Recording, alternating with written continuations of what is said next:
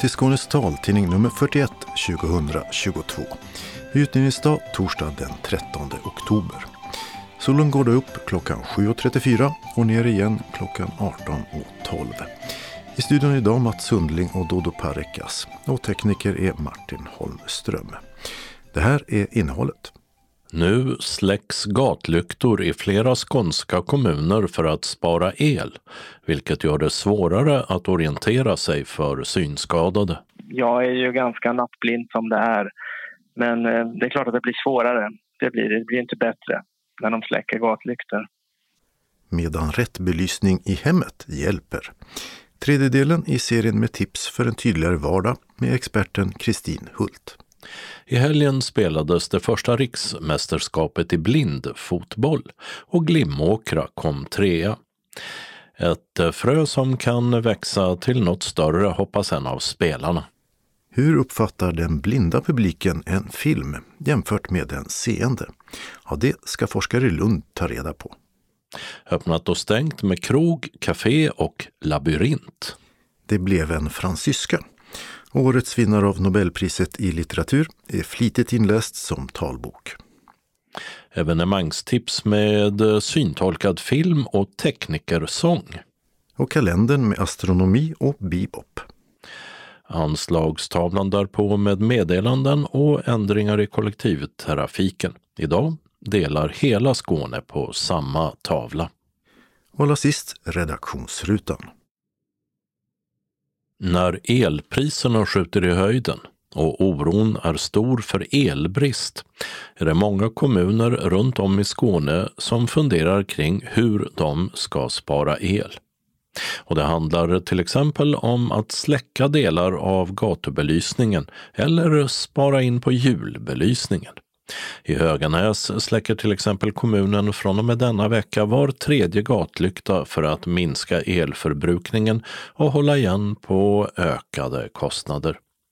Men för Lars Gårdhagen som har RP, är retinitis pigmentosa och bor i Höganäs blir det svårare att orientera sig när färre gatlyktor är tända.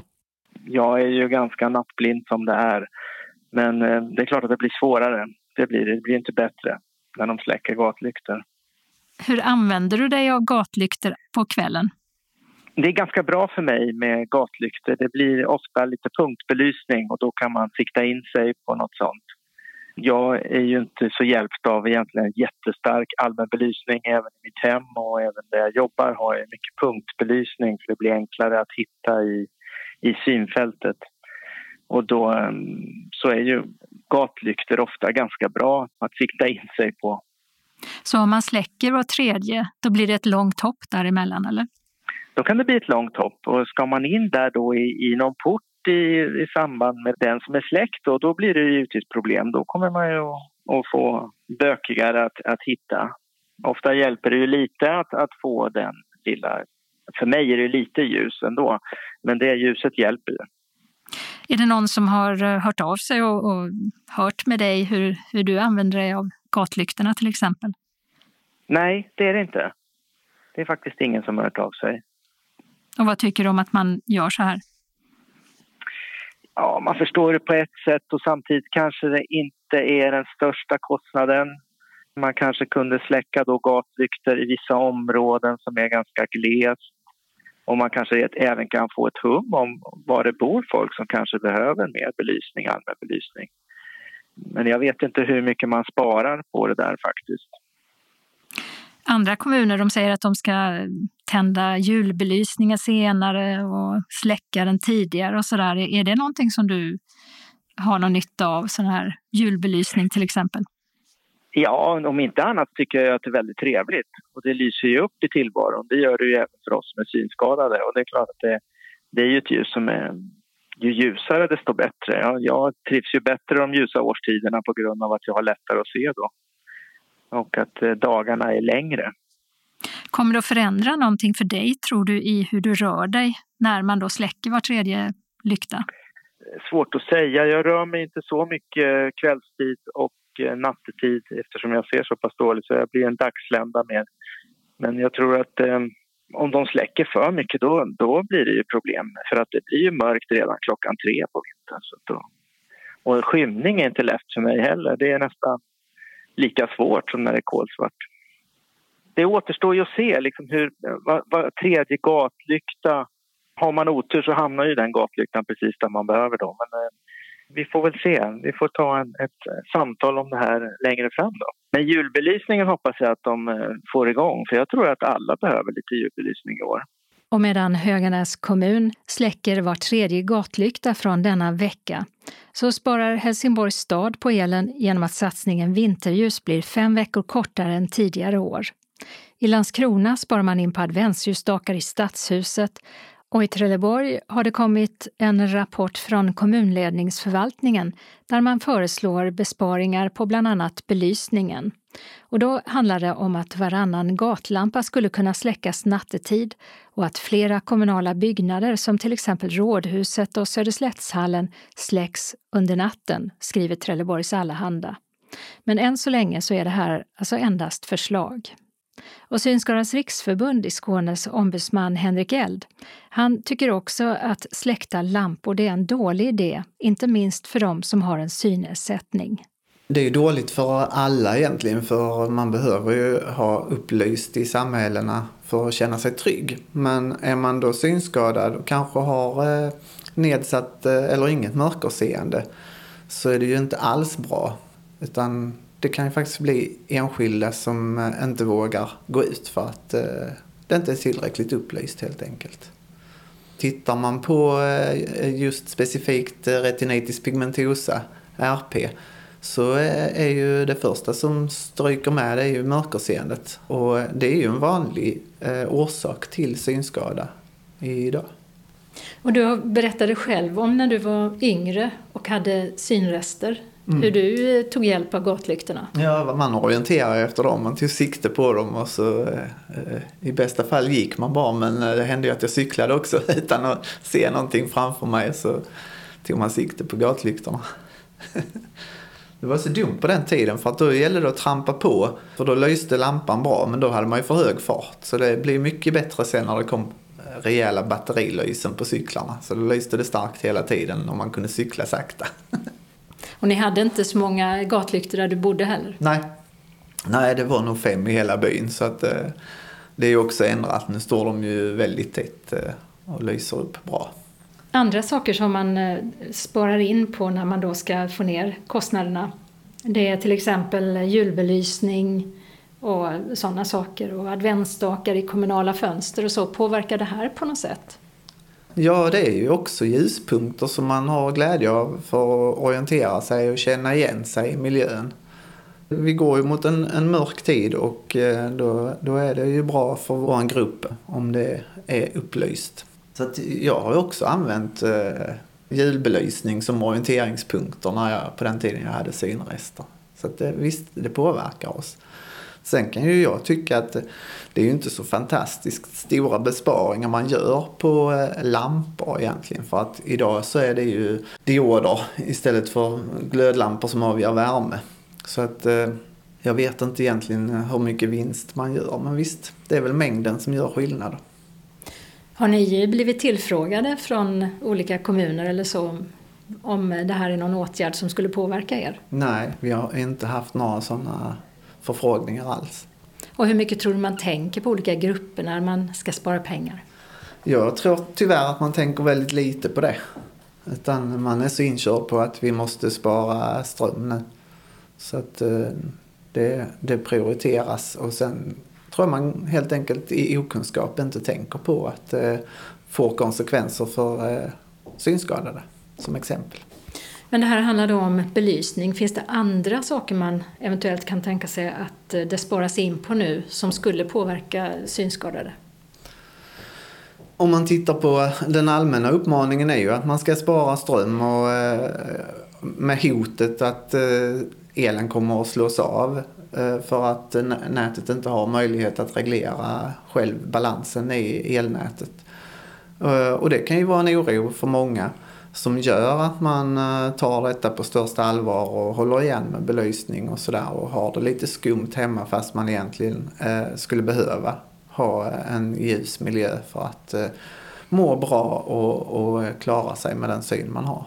Jag tycker att eh, är man synskadad och har dåligt mörkerseende så, så ska man inte spara på belysningen utan då får man hitta något annat att spara på. Eller så får alla andra som inte är så beroende av ljus ta sitt ansvar och spara. Och det finns också funderingar på att agera på något sätt när det gäller elbelysningen i kommunerna. Henrik Eld igen. Det är möjligt att vi gör det. För jag tycker det är en mycket bättre idé om de eh, sänker eh, temperaturen i sina lokaler med någon grad istället. Det kommer att ge väldigt mycket större besparing än att släcka lite gatlampor. Sist hörde vi SRF Skånes ombudsman Henrik Eld. Dessförinnan Lars Gårdagen som bor i Höganäs. Reporter Åsa Kjellman, Erisi. Mera om belysningens betydelse, men nu i hemmet. I en serie på temat Ljus och kontraster för en tydligare vardag berättar Kristin Hult om vad som kan underlätta för personer med synrester att se så mycket det går. Hon har varit arbetsterapeut i Malmö och synpedagog på synenheten i Lund. Och idag tar hon upp bland annat vilka sorters ljus som behövs för att se så mycket som möjligt. Att själv bli medveten om vad behöver jag för ljus. När det gäller ehm, takbelysning så uh, har jag upptäckt att plafonder ger ett väldigt behagligt ljus. Jag tycker inte alls om spotlights. Många spotlights lyser rakt ut i luften liksom. Men en plafond, en vit plafond mot ett vitt tak, det ger ett behagligt ljus. Plafond är alltså en, kan man säga, en kupa eller en lampa som är tätt upp mot taket. Precis. Och även uppljuslampor, lampor som lyser upp i taket, det har jag flera stycken också. Och det, det är väldigt behagligt också som allmänljus. Vad betyder uppljus då? Det, det är ju att eh, ljuset från lampan riktas rakt upp i luften. Nu går vi in i ditt sovrum här ja. Och nu är det en hög lampa här. Den är ju 1,80 hög som du tänder och som har ett, en kupol som är upp och nervänd. Som är riktad uppåt. Och det finns ju, de finns ju i olika modeller fortfarande. Ja. Och det är också så en uppljuslampa kan ersätta en taklampa. Därför att eh, den kan man placera var som helst. Det kan vara svårt ibland att, att komma upp i taket och greja. Så behöver man lite extra ljus i sitt vardagsrum så kan man mycket väl ha en, en uppljuslampa. Det sprider sig på ett annat sätt ju, än om man har någonting som lyser rakt ner. Eller som sitter på väggen, bländar väldigt ofta också. Och vad händer när det bländar då? Det svaga ögat blir ju alldeles irriterat. Alltså det, man blir helt trött. Man, man, eh, ja, det försämrar synförmågan helt enkelt när man blir bländad. Så ditt tips är för att ögat ska kunna slappna av att ha lampor som sprider ljuset uppåt mot taket? Ja, man, om man vill ha ett allmänljus. För det, det, är ju inget läsljus eller arbetsljus men ett allmänljus behöver man för att kunna hitta och orientera sig. Så att säga. Ett allmänljus så att man inte snubblar och allt det här ju. Men sen behöver vi ju läsljus och arbetsljus på, där vi, ja, i köket, över matbordet. Och där vi, eh, ja, där vi behöver, sitter och broderar eller så. Sitter vid datorn kanske och skrivbordet och så. Va? Så det är olika typer av armatur. Man behöver både allmänljus, man behöver läsa arbetsljus men naturligtvis vill man också ha prydnadsljus. Och det ska vi ju ha man vill gärna ha en lampa i fönstret kanske. Eller, men det man ska tänka på de prydnads att det inte heller bländar. Men här är en som till exempel har... Nu gick vi ut i köket här ja. Den som står i fönstret här. Alltså den har ett matt glas. Matt glas går alldeles utmärkt för då bländar det inte. Men har du ett klart glas så är det jättejobbigt. Och det finns väldigt många lampor har jag sett idag som har ha genomskinligt glas alltså. Och det, ska man ha en lampa med glas så ska det vara ett matt, vitt matt glas. Då blir man inte bländad. Funktionen som en sån lampa har det är mer att det skapar mys ja, eller trivsel. Ja, absolut, det är mm. klart det vill vi ju ha. Mm. Ska vara lite, men också lite att man, man kan ha lite tänt i ett rum så att det inte är helt mörkt. Ju. Ögat behöver ju också, egentligen ska man inte släcka ner helt. För, för svaga ögon tar lång tid att ställa om sig. För mellan ljus och mörker. Så därför behöver vi ha lite tänt i varje rum sådär va. Och nu i elkrisen så, så får man ju verkligen tänka på så att man Visst ska vi, vi ska ju ha, vi behöver, ser vi dåligt behöver vi ha tänt men vi får ju ändå göra det med, med liksom överväga. Alltså LED-lamporna är ju bra, de tänder ju direkt.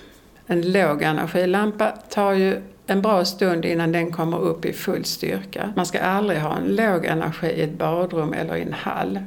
För det tar tid innan den blir full, har full ljusstyrka. Och sen så släcker vi, liksom, vi är inte där så länge varken i badrummet eller i, i hallen utan där ska man ha LED-lampor som, som tänds direkt. Men man har ju kommit dit också att de kan dimmas, det kunde de inte från början. Och det är ju en stor fördel. Och att det också finns olika ljusfärg på LED-lamporna. Men där behöver man ju lite råd alltså. Och så mäter man ju ljusstyrkan i lumen. Man gör ju inte det i watt längre. Utan, så det gäller att hitta, hitta en ljusstyrka som man själv trivs med. I början köpte jag ju olika ljusstyrkor för att själv känna efter vad jag... Och det finns ju alltså upp till väldigt höga ljusstyrkor men det, det, för mig eh, blir det för bra alltså. Mycket ljus är inte alltid det bästa, så det, där behöver man prova sig fram. Det är ju där man själv måste känna efter. För det, det liksom är inte alla som behöver lika mycket ljus. Själv är jag ju jag är väldigt bländningskänslig samtidigt som jag behöver mycket ljus. Och det, det är vanligt bland de som har glaukom till exempel. Men det finns ju de som är väldigt, väldigt ljuskänsliga som bara vill ha svagt ljus alltså. Så att det är där man behöver själv bli medveten. Vad trivs jag med? Och sen försöka eh, skaffa det eller få hjälp och råd kanske om det. Det sa Kristin Hult, pensionerad arbetsterapeut och synpedagog i den tredje delen av fyra i serien om ljus och kontraster. Nästa gång ska det handla om just kontraster. Reporter var Gunilla Kracht. I Västerås i helgen spelades det första riksmästerskapet i five-a-side för personer med synnedsättning. Blindfotboll, som sporten också kallas, spelas med ögonbindlar och en pingla i bollen och är en paralympisk sport sedan 2004. Men i Sverige är sporten ung. Här var det fyra lag som gjorde upp och just Västerås kom etta tillsammans med Mälarhöjden på samma poäng. Men inte långt efter var skånska Glimåkra som blev trea i detta historiska första mästerskap som för en del av deltagarna också innebar den första matchen. En av Glimåkra-spelarna var Suleiman Kalat som inte var så nöjd med bronset. Nej, vi hade hoppats komma etta eller två åtminstone. Men det är som med allt annat sport. Det går inte alltid som man önskat eller hoppats. Fyra lag var med. Mariebo från Jönköping, Mälarhöjden som var det första laget som spelar blindfotboll i Sverige och Västerås. Och så skånska Glimåkra då. Ja, hur gick matcherna? Och hur var spelet här i det här första riksmästerskapet? Det var bra. Det var inte officiella regler tidsmässigt. Det var lite kortare tid. Som sagt, alla reglerna följdes inte korrekt om det skulle vara en officiell turnering. Det var mer som en prova på turnering följde inte reglerna. Vad var annorlunda jämfört med hur det brukar vara? Matcherna var kortare. Five side det ska vara 15 gånger 2 och sen tiden stoppas när bollen inte är i spel. Men här var det 10 minuter gånger 2 plus klockan rullade när även bollen var stilla. Så det var mycket kortare än vad man var van. Till exempel vi spelade vår första turnering vid utvecklingstruppen i juli där var en hel match totalt runt 50-60 minuter med paus. Men nu var det ändå 30 minuter totalt. Så det var, det, det var en skillnad. Det, det kändes, va? Är det redan halvlek eller är det redan slut? Hur kommer det sig att det var annorlunda regler här då? Det är min gissning. Jag har inte varit med och har alla detaljer men jag tror det är på grund av att många spelare var inte vana att spela matcher så att man ville underlätta för dem lite. Att man får prova på och sen är det mer officiellt nästa år om det blir av. Ja, det är en ny sport och det var väl många som var nya där. Domare och andra har väl inte så mycket erfarenhet av sporten heller kanske? Precis, alltså båda domarna var nya, många ledare. Till exempel vi i Glimåkra, vi hade vår målvakt, han hade han, han spelar vanlig fotboll men inte five-a-side. Vår guide var ny. Domarna var nya, de andra lagens ledare också. En del var nya, en del var erfarna, så det, det var blandat. Spelarna, många spelare till exempel från Västerås och Jönköping var nya i sporten. Guide, vad gör en sån i sporten? Jo, guiden, det är den som guidar laget när man anfaller. För att vi ska veta vad motståndarnas målvakt och guida lite till exempel. Om man kan gå på avslut eller om man ska passa eller försöka hålla bollen lite till. Eller gå framåt. Och vara ledfyr, ljudfyr med hjälp av rösten. En tredje plats eh, för er alltså. Är du nöjd med din egen insats? Nöjd och nöjd, alltså man, man kan alltid göra det bättre. Men med de förutsättningar tror jag i alla fall vårt lag gjorde hyfsat av sig. Kanske vi var inte helt nöjda med insatsen. Men det var okej. Okay. Vad kan bli bättre? Ja, till exempel alltså, det kan bli bättre att om vi spelar så trots vi har tränat lite tillsammans men vi har inte spelat match tillsammans. Så vi behöver lite matcher för att kunna spela som ett lag. Även om vi skulle vara bra som individer men kan vi inte spela som ett lag. Fotboll handlar om en lagsport. Det handlar inte om individer. Samt att vi behöver träna till exempel. Vi hade, även om jag inte är neutral, men vår bild var att till exempel vi hade fler målchanser än motståndarna, men vi satte inte dem. Så vi behöver träna till exempel på avslut. Så detaljer behöver vi putsa till. Västerås vann på en delad första plats med Mälarhöjden, men inte med så många poäng om man tittar på tabellen där. Hur jämnt eller hur stor skillnad var det upp till ettan? Det var väldigt jämnt för att många matcher slutade 0-0, alltså oavgjorda. Så det blev väldigt jämnt. Vi hade 4,5 poäng, men de hade 5,5. Det var en poängs skillnad, så det var väldigt jämnt. Ja, det här var det allra första. Eh, riksmästerskapet som det heter för att det inte får kallas för svenskt mästerskap. För då måste man väl vara sanktionerad från fotbollsförbundet. Precis. Vad händer framåt? Blir det fler mästerskap och blir det ett SM kanske? Det är som jag förstått och hoppas på att vi ska ha det nästa år, men helt säker vet jag inte, eller jag har inte den informationen. Du nämnde någonting som kallas för utvecklingstrupp också. I den ingår du. Vad är det? Det är också för framåt att eventuellt bilda landslag och för att vi har spelat en turnering i somras och det kanske blir fler turneringar framöver mot andra länder eller andra lag internationellt. Så det är någon form av att starta landslag. Vi får inte heller kalla det landslag för att det måste också... Fotbollsförbundet ger godkännande för att bilda landslag. Det är därför det heter utvecklingstruppen. Mm. Men vi har kanske sett då i alla fall fröet till en eh, större svensk blindfotboll? Då? Ja, det är frön, det kan man säga. Det är en, det är en frö som är på gång att växa. Gjorde du något mål förresten? Eh, nej, det var nära flera gånger. Men eh, siktet satt inte riktigt. Eh, man var inte kanske skärpt framför målet, men jag hade flera chanser och passade till flera chanser som kunde bli mål. Men det är bara tillbaka till ritbordet eller till träningen och öva in de rätta momenten sa Suleiman Kalat, som med Glimåkra alltså kom trea i det första riksmästerskapet i five-a-side eller blindfotboll. Och ehm, som kan tilläggas också är ordförande för Unga med synnedsättning, Syd. I förra veckan hörde vi honom och andra i ett reportage från den första fotbollsträningen i Malmö där man hoppas få till ett lag. Reporter var Mats Sundling. När börjar och slutar viktiga händelser i en film? Det är en till synes enkel fråga, men kan vara avgörande för hur blinda som tar del av filmen med syntolkning uppfattar den jämfört med hur någon som ser filmen gör det. Nu söker Lunds universitet deltagare till ett forskningsprojekt om hur blind publik upplever syntolkning av visuella händelser. Och syftet är bland annat att förbättra utbildningen av syntolkar och att ge synnedsatta större chans att ta del av visuell information på ett tillgängligt sätt. Roger Johansson är docent, forskare i psykologi och huvudansvarig för projektet.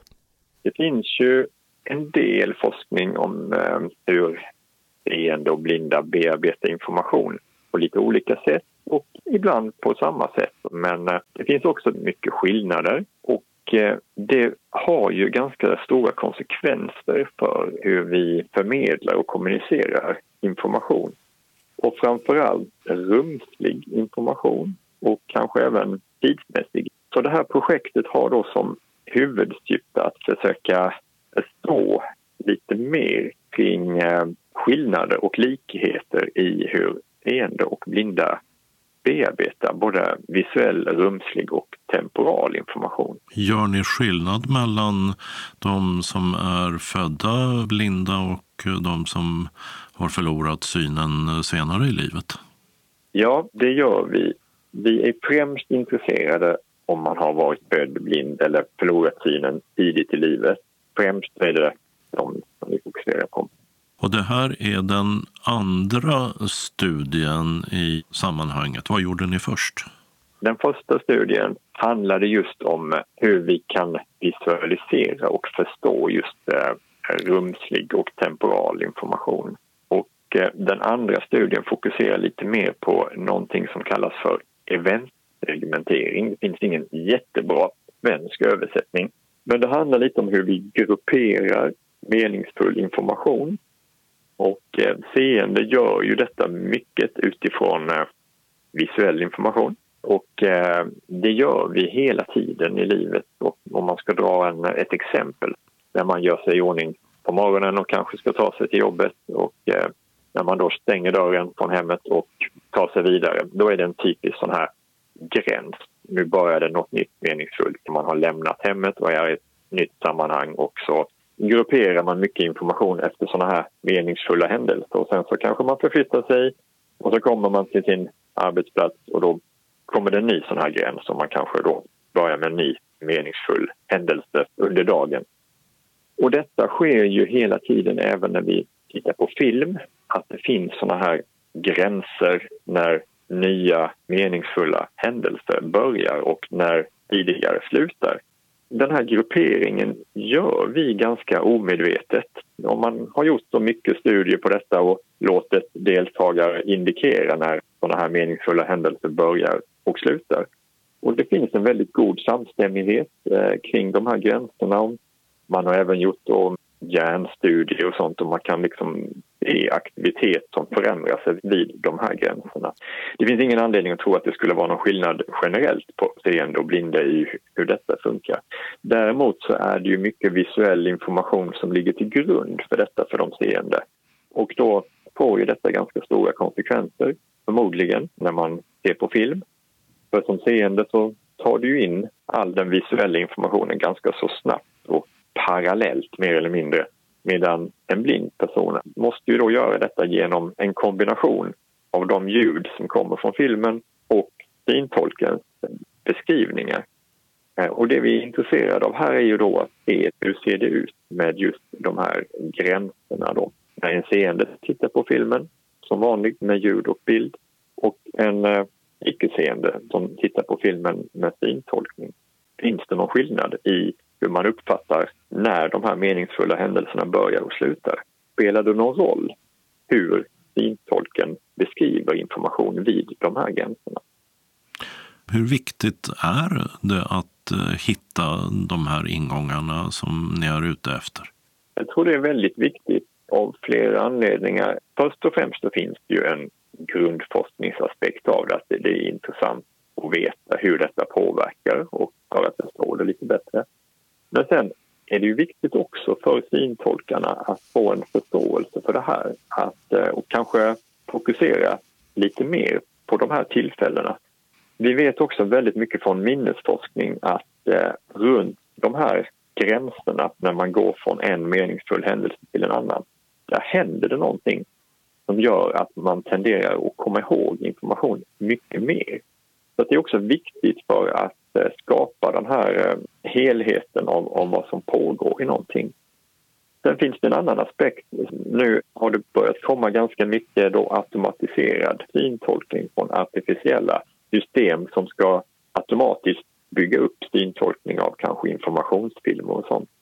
Och det funkar väl lite si och så än så länge men för att det ska kunna bli bättre behöver vi veta de här grundläggande aspekterna också. Då kan man bygga in det i de här systemen så att det tas i beaktande. De här betydelsebärande övergångarna som ska undersökas ska forskarna då också titta på ifall där finns ytterligare viktig information. Till exempel hur det ser ut i ett rum som personerna i en scen går in i. Nej, jag skulle säga att det är två olika saker. Detta handlar ju mer om hur man indikerar att någonting har förändrats. Låt säga att du går inifrån ett hus och utifrån huset kanske eller att man skiftar plats i berättelsen. Att man eh, kanske har befunnit sig i en skola och sen så skiftar man till ehm, hemmet till en annan av karaktärerna. De gränserna, eller att man förflyttar sig i tid. Kanske det är en flashback bakåt i händelsen eller att det är nästa dag och så här. Hur de händelserna beskrivs för att man ska få förståelse för berättelsen i sig. Så det handlar alltså inte om att titta på hur mindre, vad ska man säga, i ögonen fallande information kan eh, falla bort? Det är såklart en, en jätteviktig aspekt, hur mycket information man ska mm, ta med och inte ta med. Men det är inte riktigt det som är fokus för den här studien utan det är mer hur man eh, förmedlar den här förändringen när man går från någonting till någonting annat. Eh, och den kan ju göras på lite olika sätt den kan vara väldigt uttrycklig, liksom att um, man säger nu går Tim in i ett um, rum eller vad det kan vara. Men den kan ju också uttryckas på lite olika sätt, eh, att den är liksom inte lika konkret eller tydlig kanske, den här övergången. Så det är lite mer sådana aspekter än just detaljerad information i sig. Men det är ju en um, jätteviktig fråga. Och Eh, hela undersökningen är nog så handfast med givna frågor till testpersonerna, berättar Roger Johansson. Här har vi då konkreta forskningsfrågor som vi med kvantitativa metoder försöker då finna svar på. Man har ju kanske en liten annan roll än vad vissa eh, har, är vana vid i andra typer av, av studier. Den som vill lägga ut texten väldigt mycket gör sig icke besvär?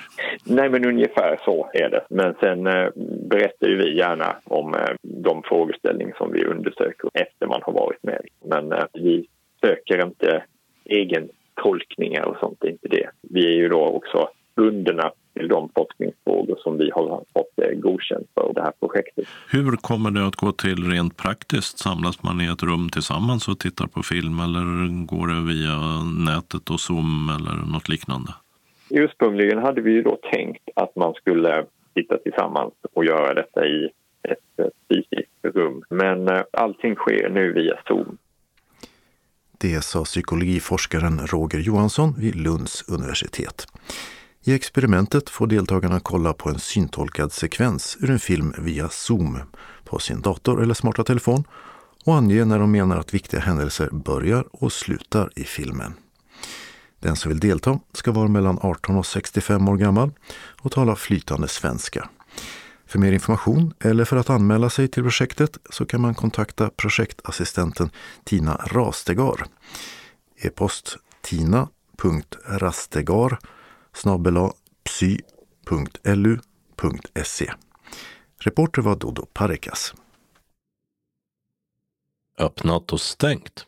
I Lund har Erikssons skrädderi på Grönnegatan 11 stängt för gott. Skrädderiet skulle fyllt 100 år nästa år, men ingen ville ta över när ägarna nu pensionerar sig. I Lönsboda har Timotej blommor och inredning öppnat och de säljer vad de heter. Butiken ligger på Kapellgatan 11 nära kyrkan, i lokalen där Maj-Britts blommor och presenter låg tills i våras. Vid Östra Vemmelövs kyrka finns nu en labyrint, det vill säga stenar lagda i vindlande cirklar att vandra i. Modellen är hämtad från Chartres-katedralen i Frankrike och är som många andra liknande labyrinter inte till för att gå vilse i. Istället tar man sig under kontemplation och bön in i centrum och hittar sen ut igen. En gammal kristen tradition, inte olik pilgrimsvandringar. I Malmö har restaurang Sichuan öppnat på Amiralsgatan 85D. Och som namnet säger är det mat från den sydkinesiska provinsen som serveras, det vill säga lite kryddstarkare än på andra håll. På Södra Förstadsgatan 38, nära Triangeln i Malmö, har skoföretaget Echo stängt butiken. Butikerna på Gustav Adolfs torg och i köpcentrumet Mobilia finns däremot kvar. I lokalen på Södra Förstadsgatan 38 har istället optiken och glasögonbutiken Eyes and More slagit upp dörrarna, snett emot kollegorna på Synsam. Det här är en holländsk kedja som också finns i Tyskland, Belgien och Österrike och detta är den första butiken i Sverige. På Södra Förstadsgatan 4 i Malmö har kafékedjan Graffiti stängt, men de finns kvar i Västra Hamnen och i Hylje samt en rad andra skånska orter. Runt hörnet, på Drottninggatan 36, har gaybaren Red Shoes stängt för gott, men finns numera i Köpenhamn. I Höganäs har paddelhallen smygöppnat vad som när allt är klart ska bli kafé, restaurang och bar. Bland annat ska här serveras napolitanska pizzor. Paddelhallen är en del av Höganäs sportcenter och adressen är Litteraturvägen 4A. Så har årets nobelpristagare i litteratur utsetts. Vinnaren, fransyskan Annie Ernaux, fanns bland förhandsfavoriterna.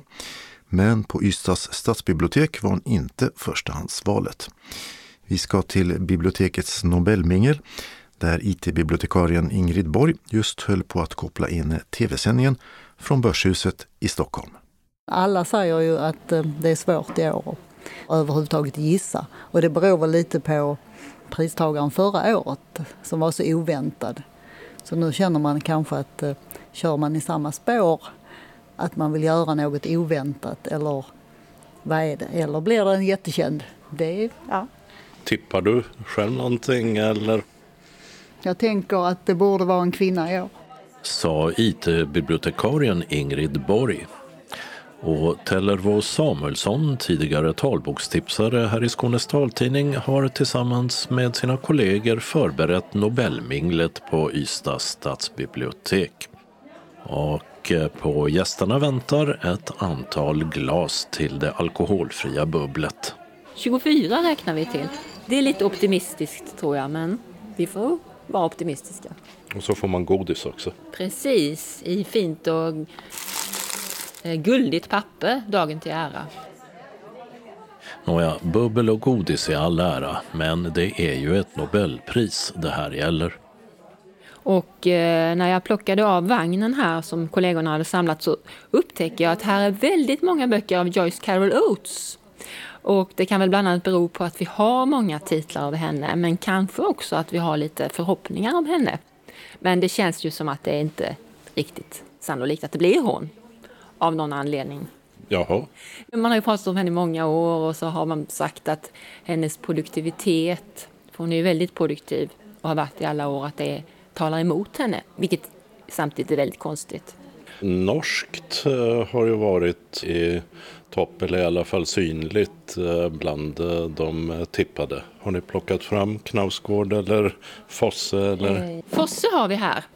Och sen Dag Solstad är ju ett annat norskt namn. Och förstås Knausgård. Han känns ju lite som han är vår författare eftersom han har bott här i kommunen. Gudrun Brink, jag har varit här. Vem hoppas du på? Jag vet inte. Det är liksom när han, Bob Dylan. Det var ju liksom, nej men detta är inte sant. Men det var det ju. Tror du att det blir något sånt i år? Jag tror inte. Nobelpriset i litteratur år 2022 tilldelas den franska författaren Annie Ernaux för det mod och det kliniska skärpa. Ja, det var inte helt oväntat, även om vi inte pratade om henne tidigare. Men av henne har vi ju rätt många böcker. Jag tyckte det var bra. Det var en kvinnlig åsikt. inte sant? Du har läst henne? Ja. Och under tiden försvinner Tellerbo Samuelsson iväg in i bibliotekets skrymslen för att hitta ytterligare någon bok av Annie Ernaux. Akademins motivering när det gäller Nobelpriset till Ernaux lyder citat för det mod och den kliniska skärpa varmed hon avtäcker det personliga minnets rötter, främlingskap och kollektiva ramar. Slutcitat. Ernaux är en författare som använder sin bakgrund till att mejsla fram självbiografiska romaner som belyser fransk arbetarhistoria ur olika aspekter. Klass, kön, språk, sexualitet, familj, uppväxt med en kvinnas blick. Här kommer jag med en flickas memoarer av Annie Ernaux. Och eh, jag tycker det var ett eh, väldigt eh, jag hade ju inte henne som favorit i år men jag tycker mycket om henne som författare. Jag läste, jag tror den hette Åren, som var lite som en dagbok som, som handlade om åren från hennes tidiga ungdom till 90-talet någonting. Det var väldigt personlig men också fick man veta mycket om det franska samhället, den politiska utvecklingen och så vidare. Och på ett väldigt vackert språk. Jag är nöjd med den här pristagaren. Och eh, det är ingen som står och vill rycka den ur handen på dig? Nej, får, vi får gå bort till minglarna här och se om det är någon som knockar. Och så har en liten kö samlats borta vid lånedisken. Helga Gimser heter jag och jag bor i Nybrostrand och jag läser jättemycket. Men vid lånedisken finns ingen Ernaux-bok. Fast eh, borta på scenkanten står ju faktiskt en. Oj, då får jag sno jo, men den. den. är på engelska. Nej, Tellerbo kom springande med den. Jag kan hämta den åt dig. Jag har hittat en låntagare till den. Det är jättebra för att jag, de var lite tveksamma här. Jag försökte prångla ut den men de tvekade lite.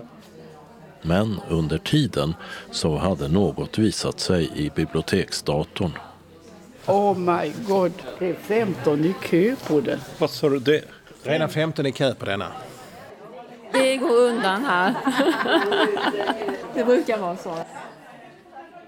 Då får man sätta sig här och läsa. Ja, till de kommer och hämtar det. Ja, och hennes senaste bok heter ju Omständigheter och det är redan 25 i kö.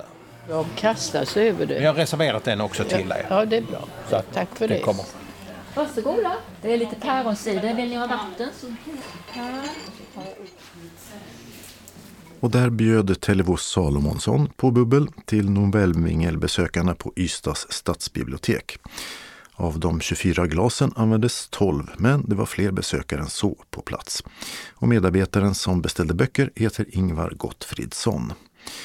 Av Nobelpristagaren Annie Ernaux finns följande titlar som talbok, några även i punktskrift. Skammen finns som talbok, Sinnenas tid finns som talbok och i punkt. Min far finns som talbok och alla dessa tre med Maj-Britt Remper som inläsare. Så finns Kvinnan med Silja Danielsson som inläsare av en talbok. En flickas memoarer med inläsaren Marie-Therese Sarrazin. En talbok med text och den finns också i punkt. Åren med Lena Lövenborg som inläsare, en talbok med text. Och dessutom finns två talböcker på franska. Les Armoires Vides med inläsaren Philippe Passy och La Place som i svensk översättning heter Min far. Här heter inläsaren Flavien Bonamy. Och reporter var Dodo Parikas. Evenemangstips och först några syntolkade filmer. Kärleksbevis är en ny svensk spelfilm av Richard Hobert med Livia Millhagen, Rolf Lassgård och Hedda Renberg i huvudrollerna. Thomas och Marie ska skiljas och möts en sista gång för att tömma och sälja sommarhuset. Och ingen av dem anar den andres egentliga avsikter. Så dyker en ung kvinna plötsligt upp, driven av svartsjuka och med helt egen agenda. Det som skulle bli ett civiliserat avslut på ett långt äktenskap blir till en omskakande helg som ställer allt i deras liv på ända. Filmen har syntolkning för bio. En annan ny film har den kanske något oväntade titeln Året jag slutade prestera och började onanera med bland annat Henrik Dorsin och Nour El Refai. Den målinriktade 39-åriga karriäristen Hanna vill ha ett barn till innan det är för sent. Men istället för att de blir fyra i familjen så gör hennes kille oväntat slut. Plötsligt står Hanna utan lägenhet, jobb och familj. Men hon vägrar ge upp. Hon ska ha sin kille tillbaka. Vägen dit innebär att hon måste vinna kärleken till sig själv och den hon är, lyder filmbolagets beskrivning. Fräckt, skämmigt och många gånger väldigt roligt, tyckte en recensent. Filmen har syntolkning och uppläst text för bio. Syntolkning för bio, tv, dvd och VOD, video on demand, har Lasse-Majas detektivbyrå Skorpionens gåta där de unga detektiverna Lasse och Maja ställs inför ett nytt fall som dessutom är ett av deras svåraste hittills. Så för att kunna lösa det tvingas de slå ihop sig med den pensionerade mästertjuven Lilly Ragnarsson. Och rum 213 det är en ungdomsfilm om 12-åriga Elvira som ska på kollo. Hennes och rumskamraterna Mejas och Beas rum är vattenskadat och de måste byta till rum 213 där ingen bott på 60 år och snart börjar oförklarliga saker hända. Filmen finns på SVT Play och har syntolkning för tv, dvd och VOD. School of Rock är en musikal av Andrew Lloyd Webber som spelas på Kristianstads teater till och med 20 november. Handlingen kretsar kring Dewey som får sparken från sitt band, börjar jobba som lärare och upptäcker elevernas musikaliska begåvning och ställer upp i en tävling med deras band. Coop City Kristianstad och Nortic säljer biljetter och det gör även Kristianstads teaterförening telefon 044 12 58 20. Lars-Åke Wilhelmssons drag-alter ego Babsan och den före detta flygteknikern, numera operatenoren Joakim Bäckström, har en höstkonsert tillsammans med Söderslätts musikkår den 22 oktober 16.00 i Söderslättshallens B-hall i Bäckströms födelsestad Trelleborg. Biljetter kan köpas på Söderslätts bok och papper, Algatan 50 i Trelleborg. Telefon 0410 100 11 och dessutom på direkten entré Hedvägen 125, också Trelleborg. Eller så mejlar man sitt namn, telefonnummer, antal biljetter och om man är medlem i musikkårens stödförening till e-postadress biljetter snabela soderslatsmusikkar.se. Lunds studentsångares höstkonsert med utdelande av solistpris till artisten Lisa Nilsson äger rum 29 oktober klockan 16. Kvarvarande biljetter kostar 295 kronor och säljs av Julius och konserten äger rum i universitetsaulan. Sällskapet Pro Musica firar 50-årsjubileum i höst. I programmet ingår bland annat en konsert med Lunds nya kammarorkester den 16 oktober med musik av Johannes Brahms, Sten Broman och Dag Wirén. Den 6 november uppträder Du och Julia med genreblandande musik, jazz, folk, klassiskt med mera. Konserterna äger rum på Kulturhuset Valfisken i Simrishamn 16.00 bägge gångerna. Biljetter av 200 kronor bokas via hemsidan sallskapetpromusica.se och musika med C och inte K. Biljettkassan öppnar en timme före konserten och betalning sker via Swish eller kontant. Jämna pengar emotses. Ordföranden Lars Persson nås vid behov på telefon 070-450 95 26.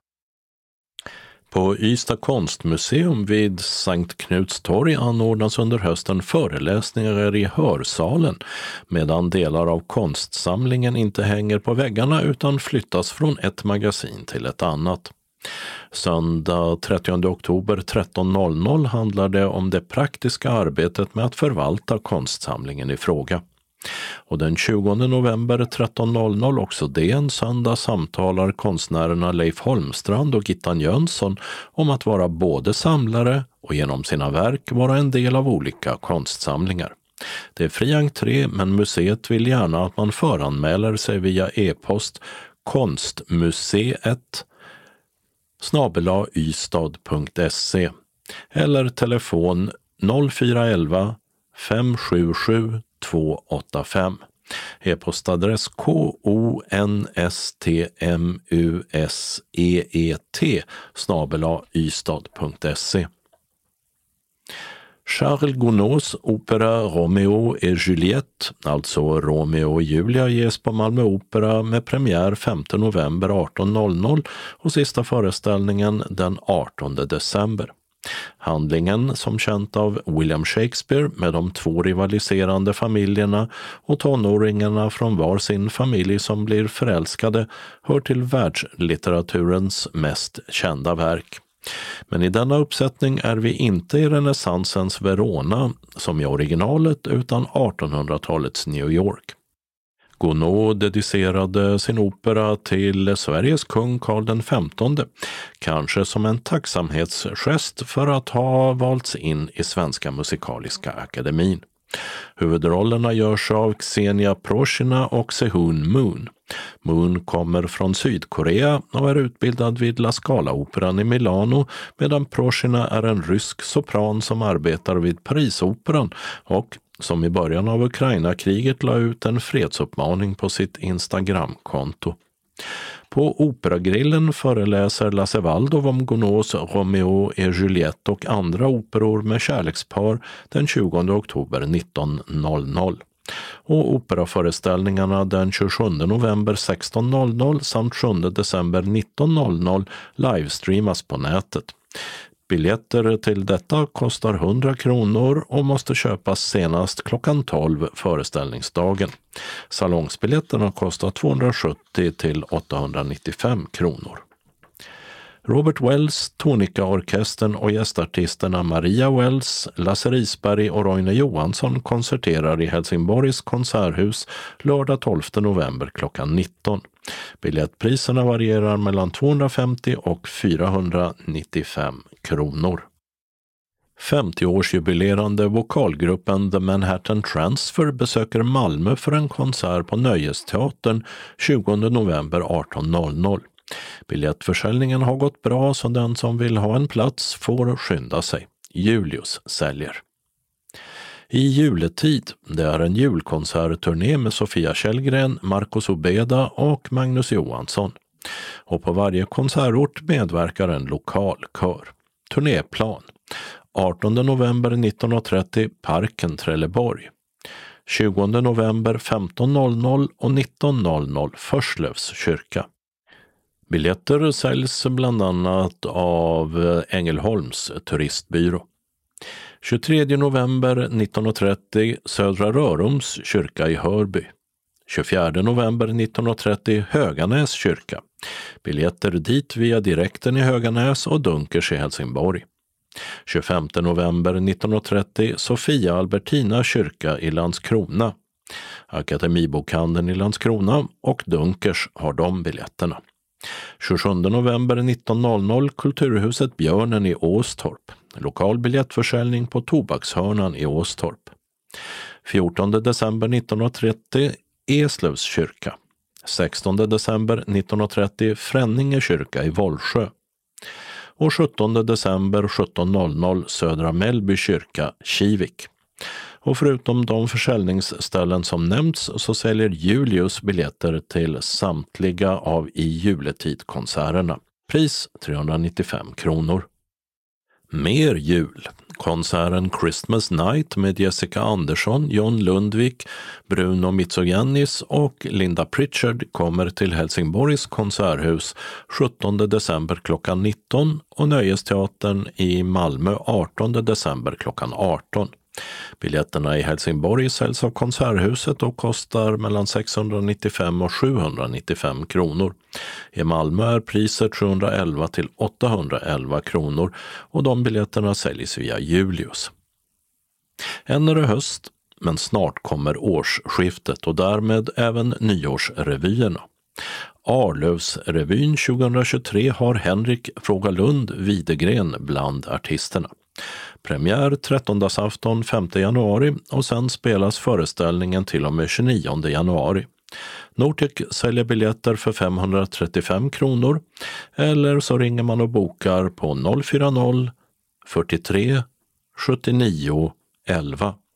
Arlövs teater, där revyn spelas, ligger på Jakob Pers väg 8 i Arlöv. Biljettinformation Julius, telefon 0775 700 400. Helsingborgs konserthus 042 10 42 80. Malmö Opera 040 20 85 00. Dunkers kulturhus och biljettbyrå 042 10 74 00. Coop City Kristianstad 010 747 22 72. Nortic 0455 61 97 00 och Ängelholms turistbyrå 0431 821 30. Kalendern för årets 42 vecka tar sin början måndag 17 oktober då Antonia och Toini kan fira namnsdag. På dagen för 30 år sedan inrättade FN detta datum som den internationella dagen för utrotande av fattigdom. Under covid-pandemins nedstängningar ökade dock antalet fattiga i världen markant. Detta datum för 85 år sedan föddes astronomen och författaren Peter Nilsson som kan vara den svensk som gjort mest för att popularisera astronomin genom sina, just det, populärvetenskapliga böcker. Men han skrev också sagobetonad skönlitteratur och i den genre som brukar benämnas magisk realism.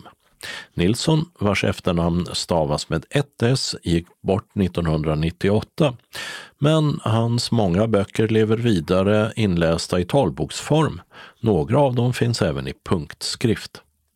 Och enligt devisen att även ungdomsidoler blir äldre så firar den amerikanske rapparen med mera Marshall Bruce Mathers den tredje, mer känd som Eminem, sin femtionde födelsedag. Tisdag 18 oktober firar Lukas namnsdag. I Stockholms konserthus är det högtidlig prisutdelning till årets Birgit Nilsson-stipendiat, världscellisten Jojo Ma, som förutom äran, tack vare den skånska operasuperstjärnans stipendiefond blir en miljon dollar rikare och får skaka hand med kungen av Sverige. Onsdag 19 oktober är det Tor och Tore som har namnsdag. I riksdagen är det allmänpolitisk debatt med direktsänd webböverföring som startar klockan nio. Och på andra sidan Öresund firar Köpenhamns förarlösa tunnelbana Metron 20 år. Idag har den 39 stationer och i framtiden kanske metron kommer att förlängas till Malmö. Sedan 2012 har Malmö stad och Köpenhamns kommun sonderat terrängen för Öresundsmetron som skulle avlasta Öresundsbron. Torsdag 20 oktober har Sibylla namnsdag. Fortsättningen på riksdagens allmänpolitiska debatt börjar klockan 12 och följs av frågestund klockan 14. Bägge sänds i riksdagens webb-tv. Fredag 21 oktober kan alla Ursulor och Yrsor högtidlighålla sin namnsdag.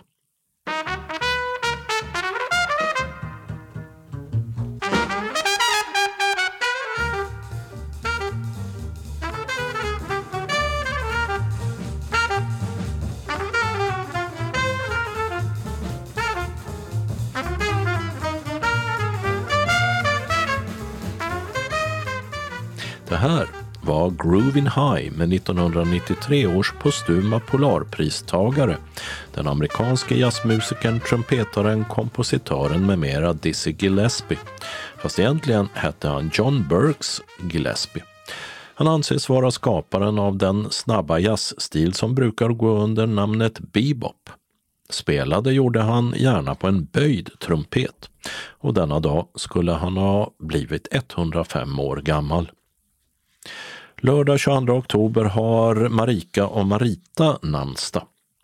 Ett högtflygande jubileum infaller också denna dag.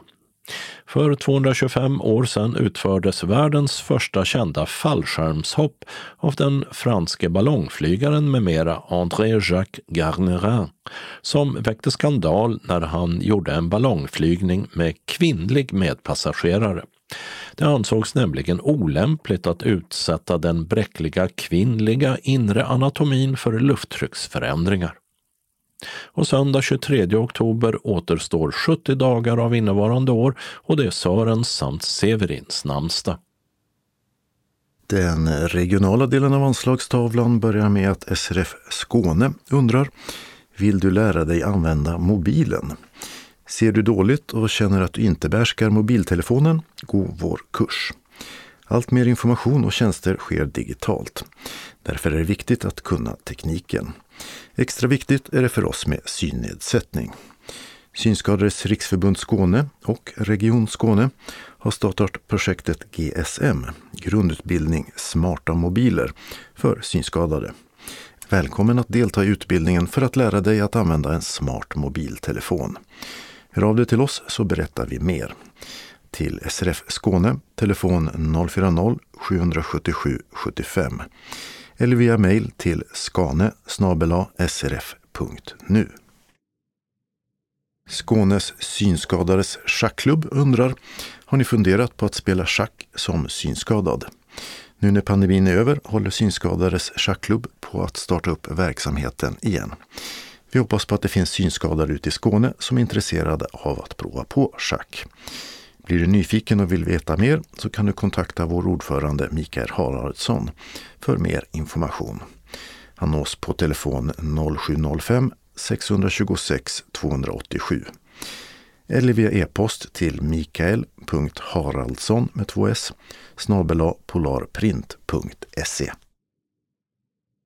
SRF Malmö Svedala hälsar välkommen till en teaterföreställning av Hedda Gabler som syntolkas på Intiman på Östra Rönneholmsvägen 22 i Malmö tisdag den 15 november klockan 19 med samling 18.15. Föreställningen är två timmar och 30 minuter lång och medlemmar från andra delar av Skåne är också välkomna. Handlingen. Är du ett kontrollfrik? Vill du ha makt över din omgivning?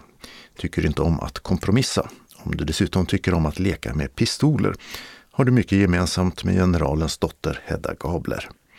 Nygift och redan uttråkad längtar hon efter frihet. En konstant storm pågår inuti henne, men det syns inte utåt, då hon ger sken av att ha full kontroll. I sin tristess dras Hedda in i en härva av svartsjuka och rivalitet som kommer att förändra allt. Och till slut har hon bara en utväg kvar. Hedda Gabler är en av Henrik Ibsens mest spelade klassiker och ett psykologiskt drama om äktenskapets konventioner, sociala strukturer och människans motsägelsefullhet. Ordinarie pris är 270 kronor. Betalning sker via bankgiro 192-9645 eller swish till 123 077 8050 senast den 31 oktober. Skriv teater och namnet på deltagaren vid betalningen och biljetterna delas ut på plats. Vi har förbokat ett begränsat antal biljetter. För medlemmar utanför Malmö utgår reseersättning som vanligt från SRF Skåne för resor utanför Malmö. Kvittot ska skickas in inom tre månader efteråt. Anmäl dig till kansliet på telefon 040-25 05 40 eller e-posta info srfmalmo.se senast måndag den 17 oktober. Vid anmälan berätta om du behöver lur och eller ledsagning. Meddela även om du är i behov av inbetalningskort. För frågor ring Maj-Britt Ryman 070-324 6609. Hjärtligt välkomna önskar styrelsen. Den lokala delen av anslagstavlan är idag gemensam för hela Skåne. SRF Malmö Svedala har ett antal inbjudningar, först till sin dagverksamhet. Måndag den 17 oktober klockan 12 till 14 träffas vi med lite fika och diskuterar aktuella nyheter och läser lite ur tidskrifter och ibland hinner vi även med frågesport. Tisdag den 18 oktober klockan 12 till 14.15 blir det bingo. Och kaffe och smörgås eller kaka serveras för 10 kronor. Vi vill att alla anmäler sig till kansliet om man tänker komma senast klockan 10 samma dag. SRF Malmö Svedala hälsar också att det är dags att beställa 2003 års almanacka. Priset är för storstil 265 kronor. Storstil väggalmanacka A4 165. Punkt veckoalmanacka A6 spiral och punkt månadsblad lösblad 4 hål liksom punkt månadsblad lösblad 6 hål kostar alla 120 kronor. Ring kansliet på telefon 040-25 05 40 e-post info srfmalmo.se Gärna så fort som möjligt men senast den 13 oktober och gör din beställning. Hämtning av almanackor sker på kansliet. Om man vill ha den hemskickad så får man själv stå för frakten. Välkomna att beställa! SRF Malmö Svedala bjuder sen in till bastubad vid Funkis Öresund under resten av året. Vill du också vara med? Varannan torsdag mellan klockan 18 och 21 badar vi bastu tillsammans och de som är modiga nog tar ett dopp i Öresund. Du tar själv med dig det du anser att du behöver under kvällen. Badtofflor är bra för er som tänker sig ut i sundet. Observera att det kommer att vara gemensam bastu. Torsdagarna blir den 27 oktober, 10 november, 24 november och det stora julbadet den 8 december. Välkomna till bastubad ojämna veckor på torsdagar. Anmäl dig till kansliet senast torsdagen för aktiviteten före klockan 12. Och ring Maj-Britt på 070-352 48 47 om du fått förhinder eller har frågor. Välkomna hälsar styrelsen. SRF Malmö Svedala välkomnar också till en kväll med doft och mjuka salvor. Onsdag den 2 november klockan 18 till cirka 21 kommer Anna-Lena Pekkele att demonstrera produkter från Oriflame i vår lokal på Vendelsfridsgatan 13. Ni kommer att få lukta och känna på allt från makeup, parfymer, hud och kroppsvård, fotvårdsprodukter, läppstift och nagellack med mera. Kära herrar, det finns även fina produkter till er. Om ni sen vill så är det bara att beställa. Betalningen går via Swish eller kontantbetalning till Anna-Lena. Vi serverar en leverpastejsmörgås för 65 kronor och drycker är till självkostnadspris. Du betalar kontant på plats eller med Swish till föreningen på nummer 123 077 80 50. Vill du ha en trevlig kväll så anmäl dig senast onsdag den 19 oktober. Glöm inte att anmäla specialkost. Hjärtligt välkomna hälsar styrelsen. SRF Malmö Svedala ska också ha en kurs i klimatsmart vardag. Camilla Kronholm kommer att ha fem träffar på onsdagar mellan 9.30 och 11 med start 2 november. När man får reda på vad man kan göra i sin vardag för att vara klimatsmart. Kursen hålls i samarbete med ABF och sker i föreningens lokal på Wendelsfridsgatan 13 i Malmö. Det ingår paus för fika där man kan få kaffe och kaka eller en smörgås för 10 kronor. Deltagaravgiften är 150 kronor och betalas via bankgiro 192-9645 eller swisha som tidigare nämnts senast den 31 oktober. Vi skickar ut bekräftelse innan kursen startar. Anmäl dig till kansliet senast fredag den 21 oktober klockan 12. Och meddela då om du behöver inbetalningskort. Välkommen önskar styrelsen. Och SRF Malmö Svedala uppmanar sen till sist häng med på ölprovning. Ni är hjärtligt välkomna till den. En provning av världens öl på Systembolaget i Hansa-kompaniet på Malmborgsgatan 6 i Malmö onsdag den 30 november mellan klockan 19 och 21.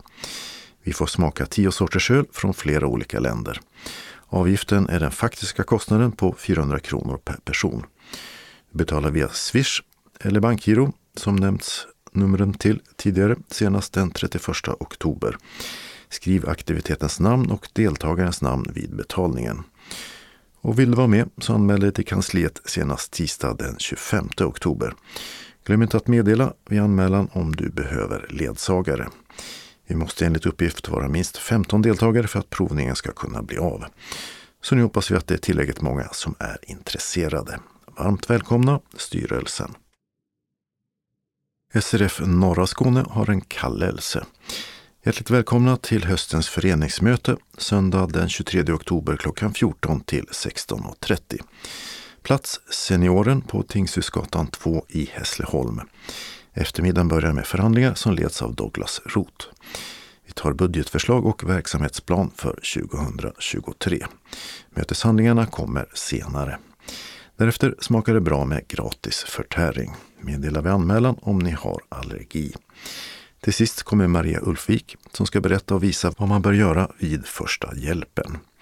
Anmäl er senast den 15 oktober till Anna-Lena Pekkele, mobilnummer 070-36 00 647 eller via e-post till alp.ledarhund gmail.com. Alla hälsas hjärtligt välkomna. Så ett referat från SRF Västra Skåne. Fredag den 2 september var vi 38 medlemmar från Helsingborg som äntrade bussen för en gemensam weekendresa till Göta kanal. Till mångas glädje fanns på lunchstoppet i Ljungsbro också en Cloetta-butik. Så med välfyllda kassar fortsatte turen till Linköping. Där tog vi en givande promenad i de gamla stadskvarteren innan vi checkade in på hotell Ekoxen. Tidig lördag morgon byter vi ut bussen mot en kanalbåt. Då åkte vi från Berg till Borensberg genom de nio slussarna som öppnades och stängdes. Det tog tre och en halv timme och lunchen som vi fick ombord i rätt tid var lika välgörande som de andra upplevelserna.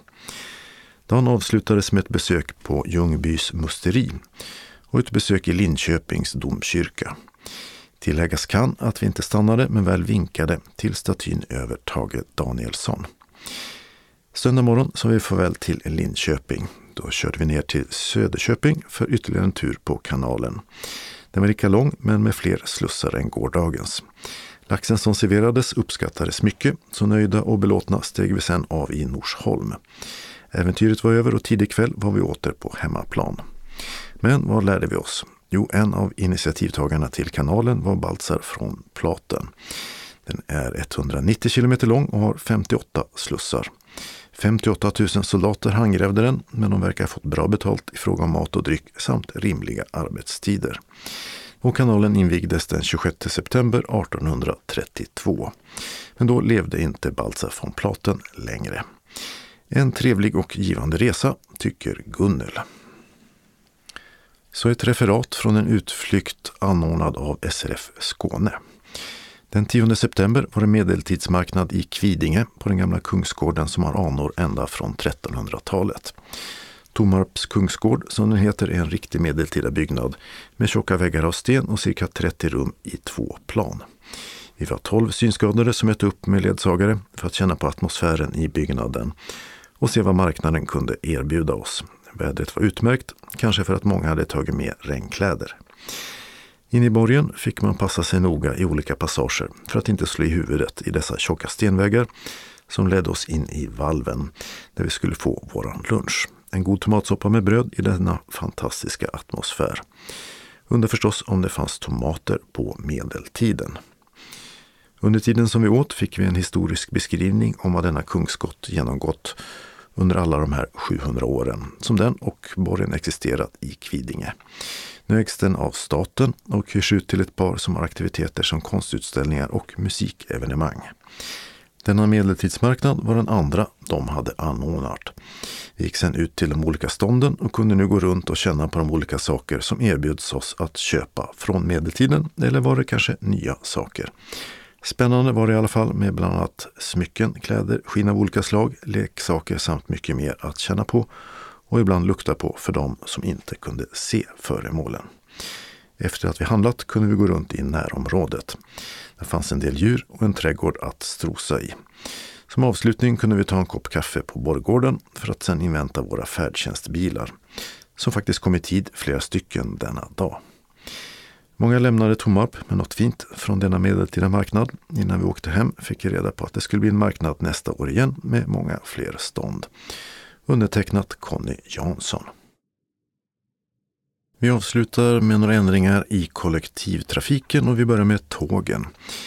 I helgen fortsätter arbetet med de fyra nya spåren mellan Malmö och Lund. Från den 15 oktober klockan 23 till söndag den 16 klockan 8. Och sen från klockan 21.25 söndag kväll till måndag den 17 oktober 05.00. Under de tiderna är pågatågen inställda mellan Malmö C och Lund C. Vissa av pågatågen är inställda mellan Malmö-Hyllie och Lund C eller mellan Malmö C och Kävlinge. Öresundstågen till och från Helsingborg stannar inte på Lund C, men däremot i Kävlinge. Övriga Öresundståg är inställda mellan Malmö C och Lund C. Bussar ersätter mellan Malmö C och Lund C, både direkt och via Burlöv, Åkarp och Hjärup. Söndag och måndag efter 20.35 på kvällen är pågatågen inställda mellan Ängelholm och Förslöv. Och från klockan 21 samma kvällar är också Öresundstågen inställda mellan Helsingborg C och Laholm. Eller mellan Ängelholm och Laholm. Bussar ersätter. Onsdag den 19 oktober och torsdag den 20 är pågatågen mellan Kävlinge och Åstorp inställda efter klockan 21. Med ersättningsbussar här också. Bussarna så. I Vellinge har man börjat vägarbeta på Norrevångsgatan vilket får regionbussarna 150, 181 och 379 att ta en annan väg. Hållplatsen Vellinge-Västerbrogatan läge B är stängd och en tillfälle finns cirka 600 meter i nordöstlig riktning på Malmövägen.